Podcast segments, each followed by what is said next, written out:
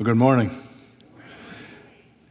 I have grown to love and appreciate your preacher, and as Ray mentioned, my wife really likes Sarah, and they have a good relationship, and you're really blessed to have Ray and Sarah here as your preacher. I respect so much the ministry of Graceland over the years, but thank you, Ray, for inviting me. It's good to be invited, good to be invited back.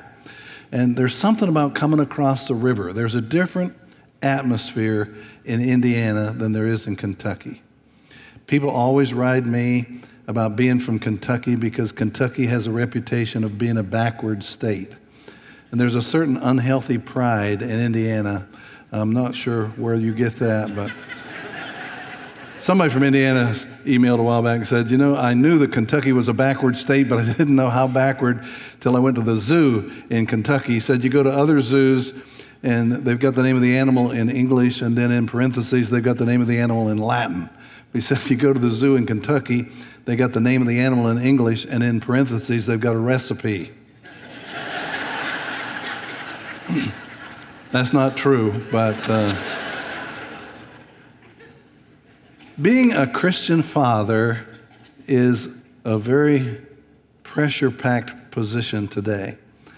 In Ephesians, the 6th chapter, verse 4, the Apostle Paul wrote, you fathers, bring your children up in the instruction and training of the Lord, and don't exasperate your children. It's a very heavy responsibility to be assigned the task of transferring your faith to the next generation. But it is doubly difficult today because most fathers today did not have a positive role model growing up, and they are plowing some new territory. And our culture adds to our stress. Dads didn't used to have to cope with kids' temptations on the cell phone and the social media and gender identity issues and rap music and secular education communicating just the opposite of what they're trying to teach at home. And Christian dads sincerely want to teach their children to know the Lord Jesus Christ, but we feel very inadequate and sometimes overwhelmed. And there is a sense sometimes that the church adds to that stress. We come to church on Father's Day hoping to be instructed and appreciated, and so many times the preacher attacks fathers on Father's Day. I don't know where we got this tradition, but you come to church on Mother's Day, and the preacher praises Mother for all of her virtues. Then you come to church on Father's Day, and the preacher beats Dad up for all of his vices. One little boy on the way home from church on Father's Day said, Mom, that must have been a great sermon today. Dad's head was hanging way down low between his knees by the time the preacher was finished. Even the church adds to the stress. But Solomon said years ago, there's really nothing new under the sun. So there is a father in the Old Testament who encountered a lot of the same pressures we face today. His name is Jacob. Now, I understand from Ray that you've been in a series on the life of Joseph, so I thought it would be appropriate today to talk about Joseph's father, Jacob. Jacob encountered a lot of challenges as a father, and yet in the end, he's a real blessing to his children, and his life was fulfilling. And I think we can learn a lot today about enriching our family spiritually in spite of stress from the life of Jacob. And I hope along the way, fathers will be encouraged and blessed. Let's think about the pressures Jacob faced as a father. For example, he faced the pressure of an imperfect past. Jacob had a checkered past that he'd probably just as soon his kids never find out about. In his younger years, he had a reputation of being a con man and a cheater. You remember that occasion in the Old Testament when Jacob's older twin brother Esau came home from a hunt, famished. Well, Jacob was conveniently cooking some beef stew in the backyard. And when his brother smelled that aroma, he was almost starving, and he begged Jacob for a bowl of soup. And Jacob, ever the opportunist, said, I'll give you a bowl of soup if you'll sell me your birthright. Now, in the Old Testament, the birthright was the older son would get a double portion of the family inheritance. So it was a big deal. But Esau, who was kind of flippant, said, "What good is a birthright if you die of starvation?" And he agreed. And so Jacob negotiated the birthright from his brother for a bowl of soup. Jacob could have authored a book and called it The Art of the Deal. And we'll just move on from there.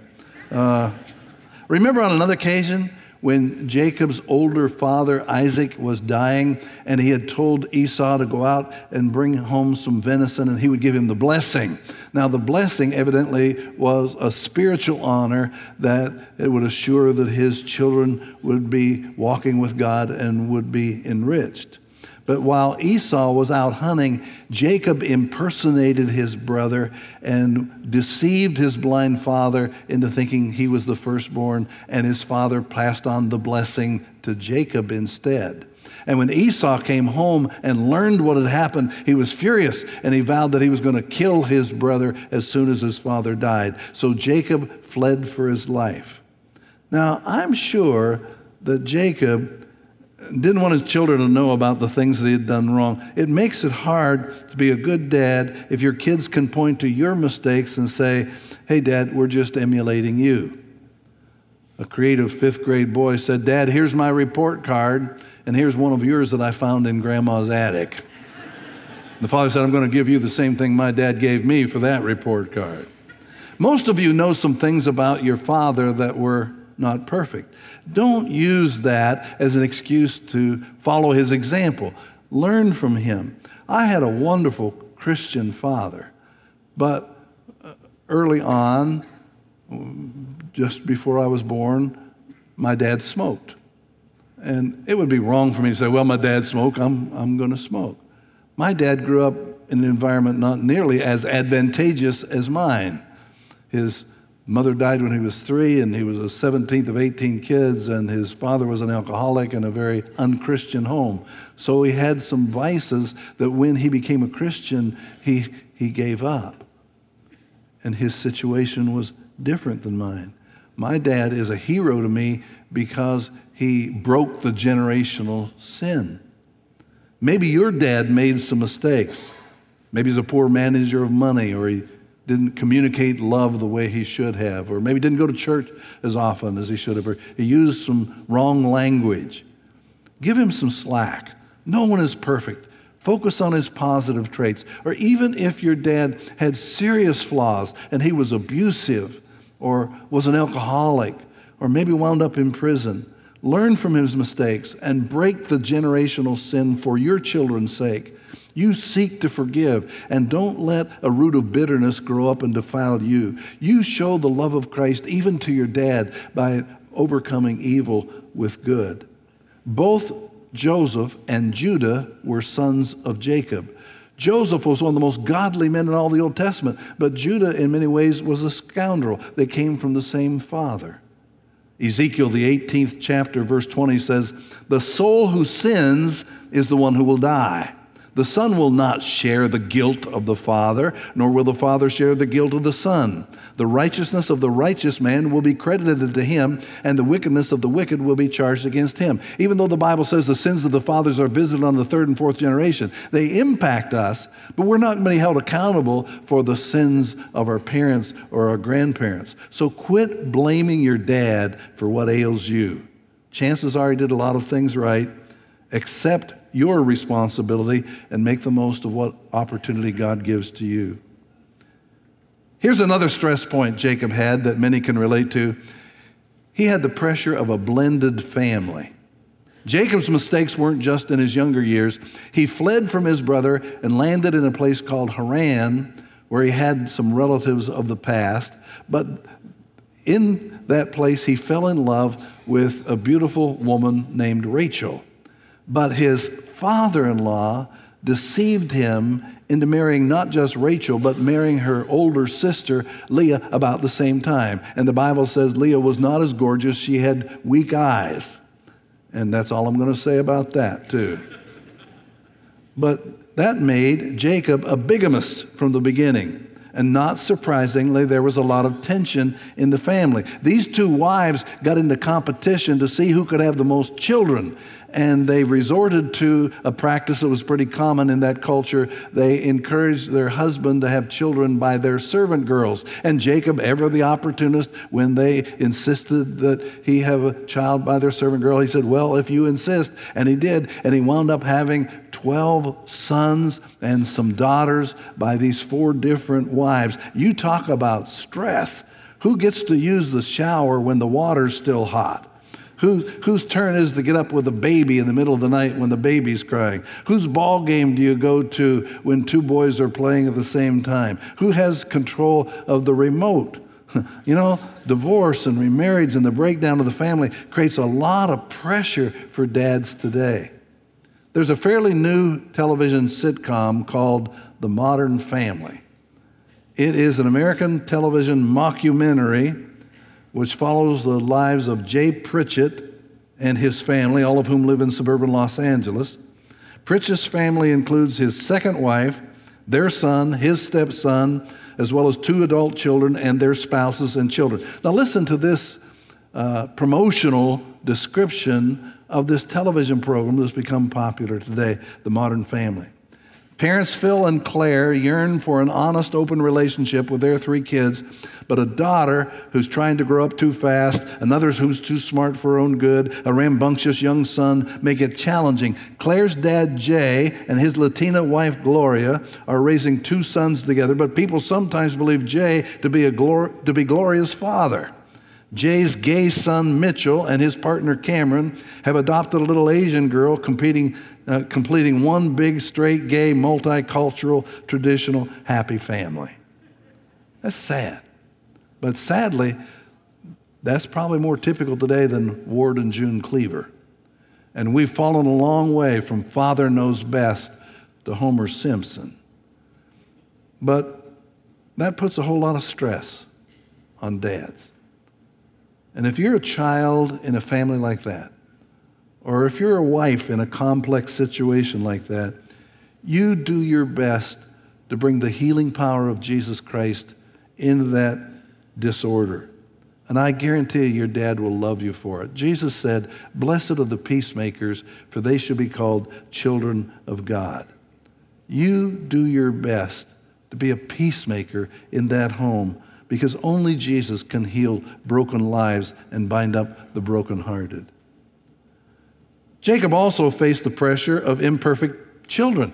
Jacob wasn't the only one that was imperfect. These children of his weren't exactly citizens of decorum. And that made Jacob's life tense.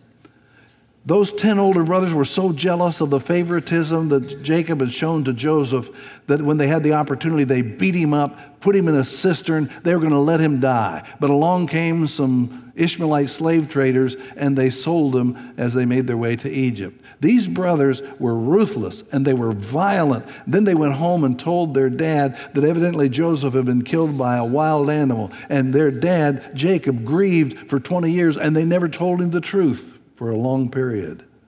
Proverbs, the 17th chapter, verse 25 says, "A foolish son brings grief to his father." I like the way it's paraphrased in the Message. "A surly, stupid child is a sheer pain to his father." Now, probably a lot of us here have added to the pressure of our dads growing up because of our wrongful behavior. When I was in the 8th grade, I'd grown up in a wonderful, godly home, going to church every Sunday, no profanity. But I fouled out of a basketball game, and we lost. And in frustration, in the locker room, I did something that I had never done. I threw my tennis shoe against the locker, and I cursed. And one of my teammates heard it and said, "Hey, guys, did you hear that? Russell swore." I didn't even know that they were aware that I didn't swear. I was embarrassed, but what was more embarrassing, I turned to my dad, had just walked into the locker room and heard me. And the look of disappointment on his face, I didn't want to see again. I added to the stress and the disappointment of my father. Maybe you disappointed your dad. You wrecked the car, or there was a DUI, or you failed a drug test, or there was an unwanted pregnancy. And you've added to the pressure of your dad. And if he's still living, maybe you need to go and apologize. At the very least, you need to be thankful that you had a father probably stood by you when maybe nobody else did. Jacob also experienced the pressure of inadequate finances. Jacob grew to be a very wealthy man. God blessed him with flocks and herds and much land. But a famine came to the land that was prolonged, and Jacob was in danger of losing everything. The famine lasted for 7 years, and eventually he sent his older sons to Egypt, where it was rumored that they had plenty of grain for sale. And the plan was, obviously, to feed the family. They certainly couldn't bring back enough grain to feed all of their livestock, and they were probably losing them. Jacob evidently spent some sleepless nights trying to figure out how to make ends meet. Fathers face tremendous financial pressure today, and we feel it heavy on our shoulders. The U.S. Department of Agriculture has estimated how much it costs to raise a child from birth through high school graduation, and the average father today spends almost $225,000 for one child. That doesn't include college. He could buy a yacht. No wonder that somebody said a father is a guy who has pictures in his wallet where his money used to be. Now, you place additional pressure on your dad when you're always nagging for nicer clothes, more expensive shoes, more elaborate toys, better car, because he wants to provide the best. He wants you to be proud of him. He wants you to be able to be equal with your peers. But both children and dads need to remember it is not the amount of money that you spend that matters. Often it's a little everyday exchanges that mean a whole lot more in relationships than the elaborate expense of clothing or vacations. When my grandson was 14, he got real interested in fishing. Now, I'm no fisherman. I don't care much for fishing. But I kept saying, I need to do some fishing so I can bond with my grandson. Well, a guy from our church said, you know, I'm taking a bunch of guys on a fishing trip to Canada. Why don't you take Charlie, your grandson, with you, and you'll have a rich experience. Even you will catch fish in Canada. So I said, that's a good idea. And if I'm going to take Charlie, I ought to take his son. So the three of us, my son, my grandson, and I, went to Canada. And I paid for 3 plane trip tickets, a round trip to Minneapolis, 3 units on a chartered bus to Canada, and then 3 tickets on a float plane to take us into the island, 2 rooms in a lodge, Indian guide, shore dinner, bait, everything. I spent several $1,000s, not that it bothered me, but we had a good time. Even I caught fish. But on the way home, we were coming back, I said to my grandson, Charlie, what is your favorite memory? He said, Pop, the favorite best thing that happened was a day that it rained and we couldn't fish and we stayed in the lodge and the guys taught me how to play Texas Hold'em. I could have done that in the basement of my house. You know, what really matters in the long run is not elaborate vacations and expensive clothing. Meaningful relationships are the result of everyday, ordinary events like riding to school, sitting in church, watching a game together on TV, cookout on Memorial Day, feeding the ducks down by the lake, or maybe fishing at a pond 5 miles from your home. So don't add pressure to your family thinking you've got to have more things. Jesus said, beware of greed, because a man's life, a family's life, does not exist in the abundance of things that you possess. There's one other stress point for Jacob, and that was the pressure of raising his kids in a spiritually hostile environment. He ran away from his brother, came to Haran, where he had some relatives, but he didn't have people there who shared his faith and his ethical values. And so he had the stressful assignment of raising his kids to know the one true God in the midst of an immoral and idolatrous culture. And that is not an easy task, but Jacob managed to transfer his faith to his kids, regardless of where they lived. Remember, Joseph was sold as a slave into Egypt at 17 years of age. 10 years later, he's in charge of Potiphar's household, and Potiphar's wife grabs him by the arm and invites him to go to bed with her. And Joseph responded by saying, I can't do this thing and sin against my God. We're to learn about that God. We're to learn about we're not to commit adultery. Didn't learn it from Egyptian culture. Evidently, his father had passed along those values to his son. And one of the toughest assignments for today's dads is to pass along their faith when the culture today is becoming so predominantly hostile toward it. Parents, I just heard this past week about a new app that kids can have on their phone that you need to be aware of. It's called a Vault app. And it looks like an ordinary app that the kids can have on the phone, maybe CNN News or Disney or something. But when you open it up, only the kids know the code, and they punch in a code, and it gets access to pornography and sexting. And the parents look at the child's phone, and that seems totally innocent. Romans 1:30 speaks of depraved God-haters who invent ways of doing evil, and they disobey their parents. Listen, Satan is crafty. He is using every evil device he can to kill, steal, and destroy your kids. And if you're just raising your children in the same way that your parents raised you and assuming that they will naturally follow Jesus Christ because they have a lot of reinforcement other places, you're making a huge mistake. We've got to be more intentional, more focused, maybe even more radical than our forefathers, and that puts additional pressure on dad. And let me say to children, if your dad is trying to raise you with moral values that are counter to this culture, you appreciate him. You make life easy for him. Proverbs 13:1 says, "A wise son heeds his father's instructions, but a mocker does not respond to rebukes." If your dad says no texting at the table, don't bring the phone, stick it under the table, try to text. If your dad says, go do your homework, you don't go into your room and play video games. If your dad says, you can't wear that outfit to school, you don't put it underneath outer clothing and then change in the locker room. You have a compliant spirit. You avoid the muttering and grumbling and griping that's so typical of many kids. And practice first-time obedience.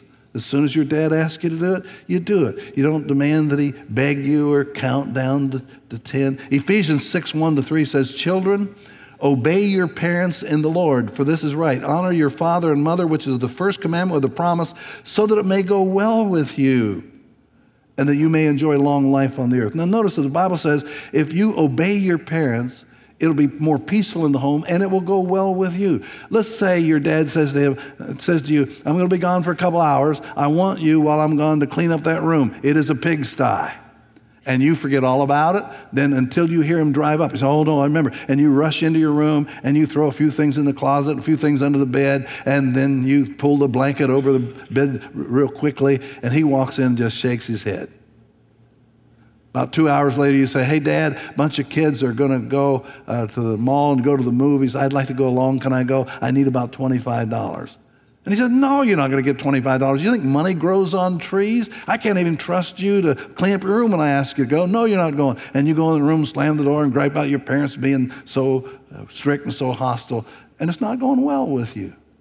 But think how much better it would go if as soon as your dad says, "I want you to clean up your room while I'm gone," and you go in the room and you make a thorough cleaning. You take an hour, you make the bed, you put your clothes in the drawers, you even take down that poster that you know your dad doesn't like, and you make that room really special. And then you go out in the garage and sweep the garage, and he comes back and you're cleaning out the garage. He thinks he's got the greatest kid in the world. And then 2 hours later you say, "Hey, Dad, a bunch of kids going to the mall and going to the movies. Can I go? I need about $25. "Sure, you can go. Stay out as late as you want to. Here's $50. You're such a good kid." I take it by your reaction, you think that's a little exaggerated. Maybe so. But I guarantee you, if you're a compliant, obedient child, God honors that, and it will go much better for you. Proverbs 23:24 says, "The father of a righteous child has great joy. A man who fathers a wise son rejoices in him." But in spite of all these pressures, Jacob managed to pass along a blessing to his children and his grandchildren. After he grieved the death of Joseph for about 20 years, his sons finally spilled the beans, told him the truth. "We found Joseph is still alive. He's a prime minister of Egypt." Jacob forgave the older sons in his excitement that Joseph was still alive. And he went to Egypt and was reunited with Joseph. He met Pharaoh. And then in Genesis 48, he meets Joseph's two sons, Ephraim and Manasseh, and he passes along a blessing to them before he died. Listen to what Genesis 48, beginning with verse 8, says. When Israel, another word for Jacob, the name Jacob was his first given name, and it meant grabber or schemer. The name Israel means a man who struggled with God and persevered. When Israel saw the sons of Joseph, he asked, "Who are these?" "They're the sons God has given me here," Joseph said to his father. Then Israel said, "Bring them to me so that I may bless them." Now Israel's eyes were failing because of his old age, and he could hardly see. So Joseph brought his sons close to him, and his fathers kissed them and embraced them. And Israel said to Joseph, "I never expected to see your face again, and now God has allowed me to see your children too." Then Joseph removed them from Israel's knees and bowed down with his face to the ground. Joseph's the prime minister of Egypt, but he's still honoring his father in his old age.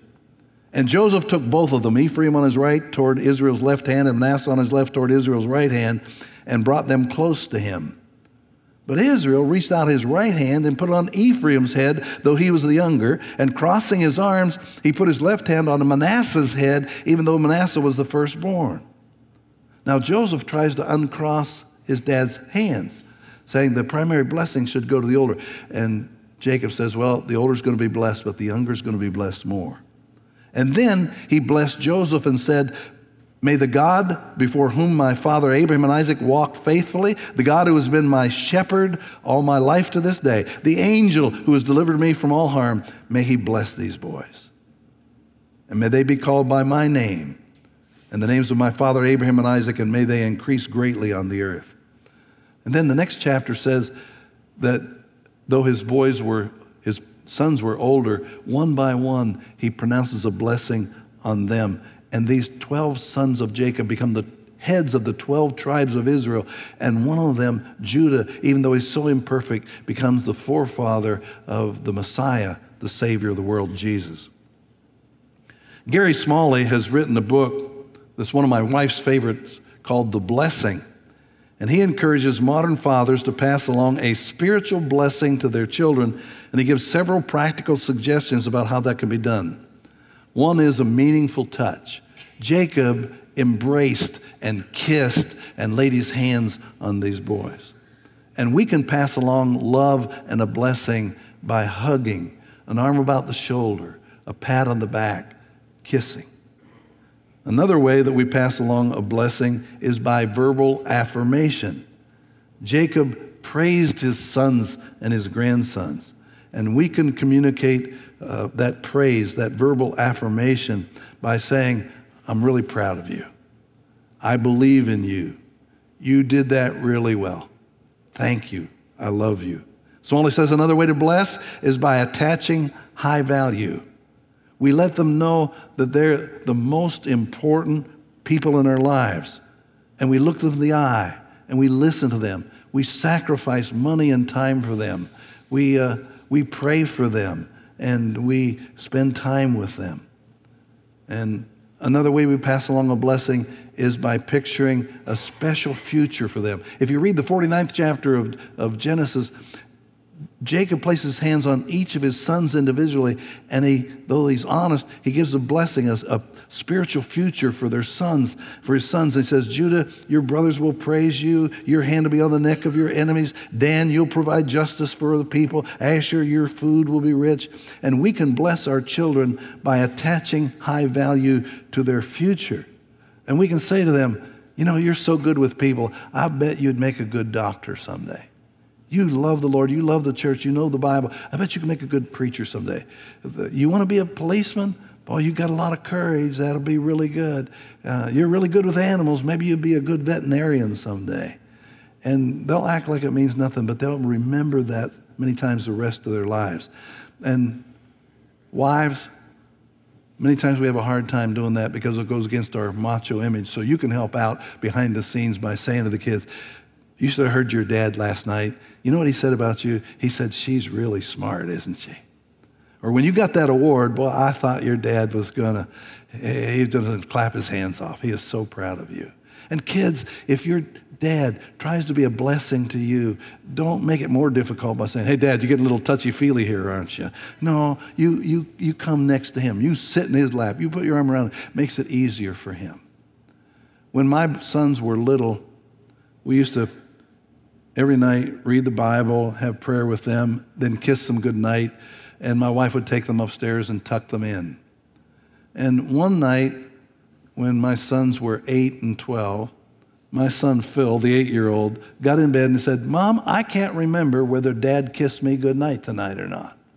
So Judy came downstairs and said, Phil can't remember whether you kissed him goodnight. Well, I'm in the middle of a ball game, but that's okay. I tiptoed up the steps and I bolted through his door like I was a monster, and I began to scream, and I dove in his bed and I wrestled with him and I hugged him and kissed him, and we carried on for several minutes. And then I laid in the darkness in bed with him and we talked. It was really a good experience. The next night he got in bed and said, Mom, I can't remember whether Dad kissed me goodnight tonight or not. And so she came down and told me, and I bolted through his door like I was a monster and wrestled and carried on. And every night after that, after we'd have prayer, he'd run away so I couldn't get a hold of him to kiss me. He'd get in bed and say, Dad, you got to come kiss me goodnight. It was a great tradition. I would do it every night. And I knew it was going to end someday when he's 34 years old and got a wife and 2 kids, and I'm knocking on the door. But one night I'm in the room with him carrying on, and I finally say goodnight, walk out, close the door, and I walk by his older brother, Rusty, who's 12 years old, walked by his room, and I say, goodnight, Russ. He said, goodnight, Dad. And I thought, every night now he's hearing me carry on with his younger brother, and then I walk by and just say, goodnight, goodnight. But he knows he's too old for that stuff. He doesn't expect that. Well, maybe not. So I bolted through his door, dove in his bed, started wrestling with him, nearly got whipped, as I remember. And finally, I laid in the darkness with the older son, and I said some things that are hard to say. I said, Rusty, I want you to know again how much I love you and how special you are to me. I know you're discouraged, you're not a quicker athlete, but in the end, that's not going to matter. What's going to matter is your relationship with the Lord, and you're going to do some great things for the Lord someday. I said, okay, Dad, no big deal. But I felt better because I verbalized it. Next morning was Saturday morning. I walked by his room as he was getting up and said, hey, Dad, could you come in here a second? He kind of pawed the ground. He's looking for something to say. He said, I just want to tell you, Dad, thanks for coming in last night. It meant a lot to me.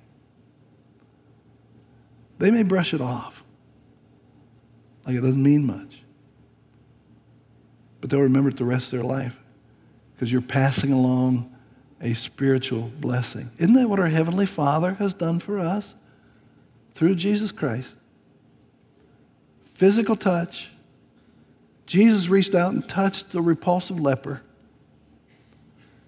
He put clay in the eyes of a man who's blind. He put his fingers in the ears of a man who couldn't hear.